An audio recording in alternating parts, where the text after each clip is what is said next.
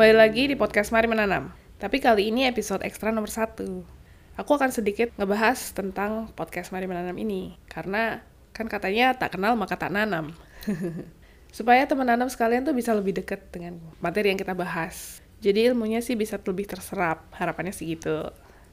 Podcast ini sebenarnya adalah salah satu kanal atau media dari Plantry Nah, apa itu Plantry? Plantry adalah media online untuk berbagi informasi bercocok tanam buat kamu yang pengen menanam sendiri bahan panganmu, berhenti membunuh tanaman hiasmu, mencegah masalah seperti penyakit dan hama di kebun, dan jadi kreatif kalau bicara seputar bercocok tanam.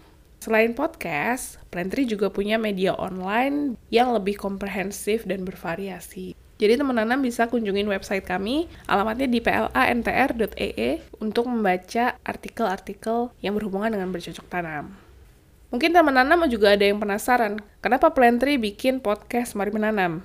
Sebenarnya karena sekarang orang mencerna informasi itu berbagai macam caranya. Ada yang lebih senang membaca seperti aku, ada juga yang lebih senang mendengarkan atau menonton. Nah, kami memberikan opsi untuk membaca dan mendengar, jadi ilmunya lebih mudah terserap. Selain itu, informasi seputar berkebun itu tercecer di berbagai penjuru internet. Ada yang di Instagram, ada yang di Facebook group, ada yang di Twitter, dan itu membingungkan karena susah dicari. Selain itu, sering tidak sesuai satu sama lain. Misalnya, kamu dapat informasi dari seorang pekebun di Instagram, tapi kemudian informasi itu tidak sesuai dengan misalnya artikel lain dengan bahasan yang sama di sebuah website. Pastinya kamu akan bingung kan? Jadi dengan berbagai kanal media yang kami punya, kami mencoba memfasilitasi untuk memberikan informasi yang lebih sinkron satu sama lain. Jadi tidak membingungkan buat teman-teman sekalian. Di podcast Mari Menanam, yang akan kita bahas adalah seputar tips menanam. Tapi nggak cuma menanam aja, tapi juga menjaga lingkungan. Misalnya seperti membuat kompos, atau menggunakan bahan yang lebih aman untuk lingkungan, misalnya seperti pestisida. Karena mau bagaimanapun, yang namanya berkebun pasti akan berhubungan dengan berbagai masalah. Tapi kita akan mencoba mencari solusinya yang lebih aman untuk kita, untuk lingkungan. Di sini kita juga akan ngobrol-ngobrol bareng para penanam rumahan lainnya dan para profesional. Terus di sini juga akan ada tanya jawab. Jadi teman nanam bisa kirim email ke plantry@tanibox.com. Dan nanti pertanyaan teman nanam akan dijawab oleh para penanam profesional, jadi bukan cuma dari aku.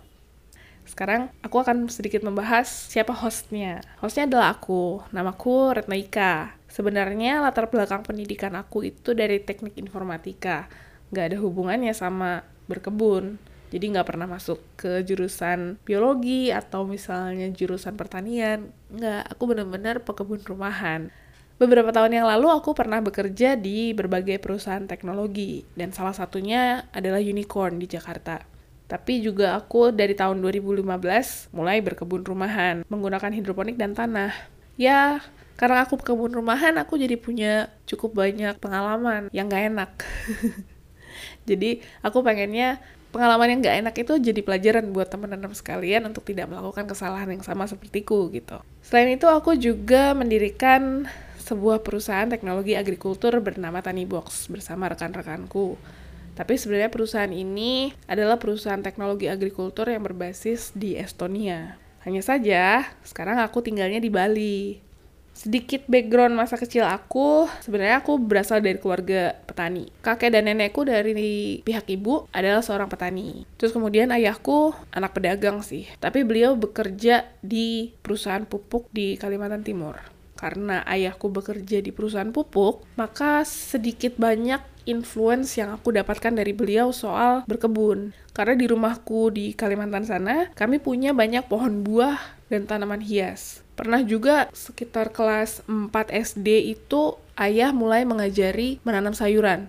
Jadi ada kacang panjang, terus ada bayam, kangkung. Itu kita nanam sendiri di halaman belakang rumah. Dari situ uh, banyak banget hal yang aku dapetin yang bikin aku jadi lebih tertarik untuk punya kebun sendiri kalau besar nanti. Dulu mikirnya seperti itu. Tapi kuliah aku nggak berhubungan sama yang namanya bercocok tanam. Aku nggak pernah ada keinginan untuk masuk ke jurusan agribisnis atau pertanian atau biologi. Nggak tahu kenapa. Dulu sebenarnya pengen jadi dokter tapi tahu kapasitas diri sendiri nggak cocok untuk jadi dokter. Nggak bisa menghafal soalnya. Terus kemudian pernah ingin jadi arsitek. Tapi waktu itu yang namanya untuk jadi arsitek itu susah banget passing grade-nya terlalu tinggi jadi ya sudahlah pupus impian untuk jadi arsitek Terus karena sejak SMP aku udah punya komputer sendiri, makanya aku mikir aku mau masuk ke jurusan yang berhubungan dengan komputer aja lah, biar aku bisa membuat sesuatu yang berhubungan dengan teknologi.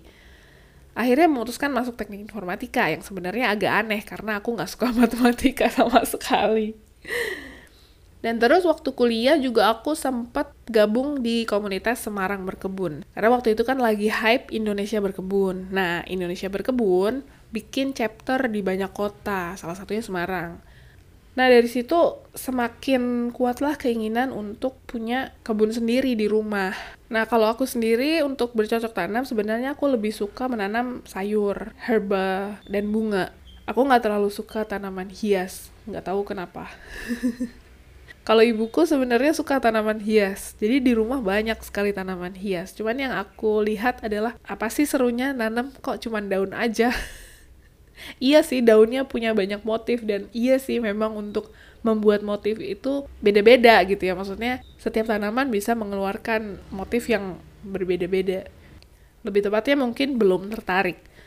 Walaupun ada beberapa tanaman hias yang aku suka banget buat ngelihatnya nanti kita akan bahas lebih detail lagi karena menarik juga sih kalau dibaca-baca buatku sendiri sebenarnya menanam itu banyak banget manfaatnya dari tahun 2015, aku itu sudah tinggal di apartemen di Jakarta. Yang mana yang namanya apartemen itu kan nggak punya halaman.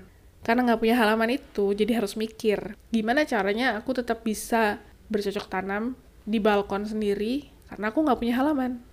Terus kemudian dari situlah mulai tahu yang namanya hidroponik. Dan hidroponik ini menarik banget karena bisa dilakuin di mana aja. Apalagi di perkotaan, di areal apartemen yang nggak punya halaman. Dan karena bisa menanam di tempat yang gak ada halamannya, secara nggak langsung tetap terhubung dengan alam. Bisa melihat, memegang, dan menghirup yang segar-segar. Itu punya efek tersendiri buat diri kita. Dan selain itu, menanam juga bikin aku menjadi lebih mindful. Mindful dalam artian, kalau lagi menanam, ya fokus ke tanamannya. Bukan memikirkan hal-hal yang lain karena kalau salah, mungkin bisa kepotong daunnya, atau mungkin takaran pupuknya salah, kebanyakan, terus mati tanamannya.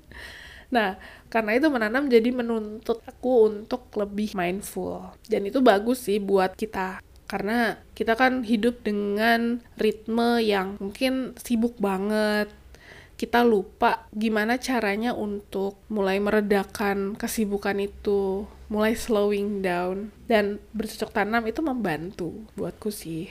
Tapi banyak juga teman-teman yang merasa seperti itu.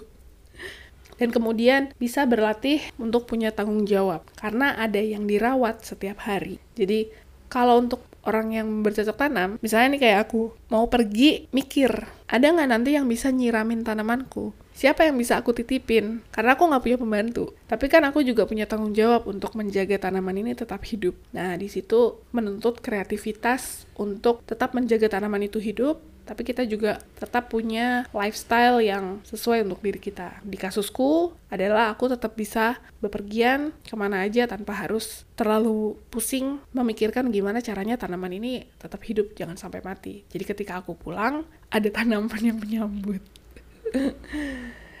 Dan yang terakhir sebenarnya hasil panennya. Makanya aku suka nanam sayur, herba, karena hasil panennya bisa dimakan. Terlebih lagi herba. Misalnya nih nanam mint. Mint dicampurkan ke teh, dikasih sedikit lemon dan madu. Aduh, enak banget. Atau misalnya nanam basil, dicampurkan ke spaghetti. Waduh, rasanya nikmat betul. dan hasilnya beda kalau beli di supermarket. Biasanya kalau beli di supermarket sudah layu. Itu dulu sedikit perkenalan dari aku di episode ekstra yang pertama kali ini. Nanti kita kapan-kapan akan bikin episode ekstra lagi yang mungkin nggak akan sedikit berhubung dengan dengan bercocok tanam. Sampai ketemu di episode selanjutnya dan yuk, mari menanam.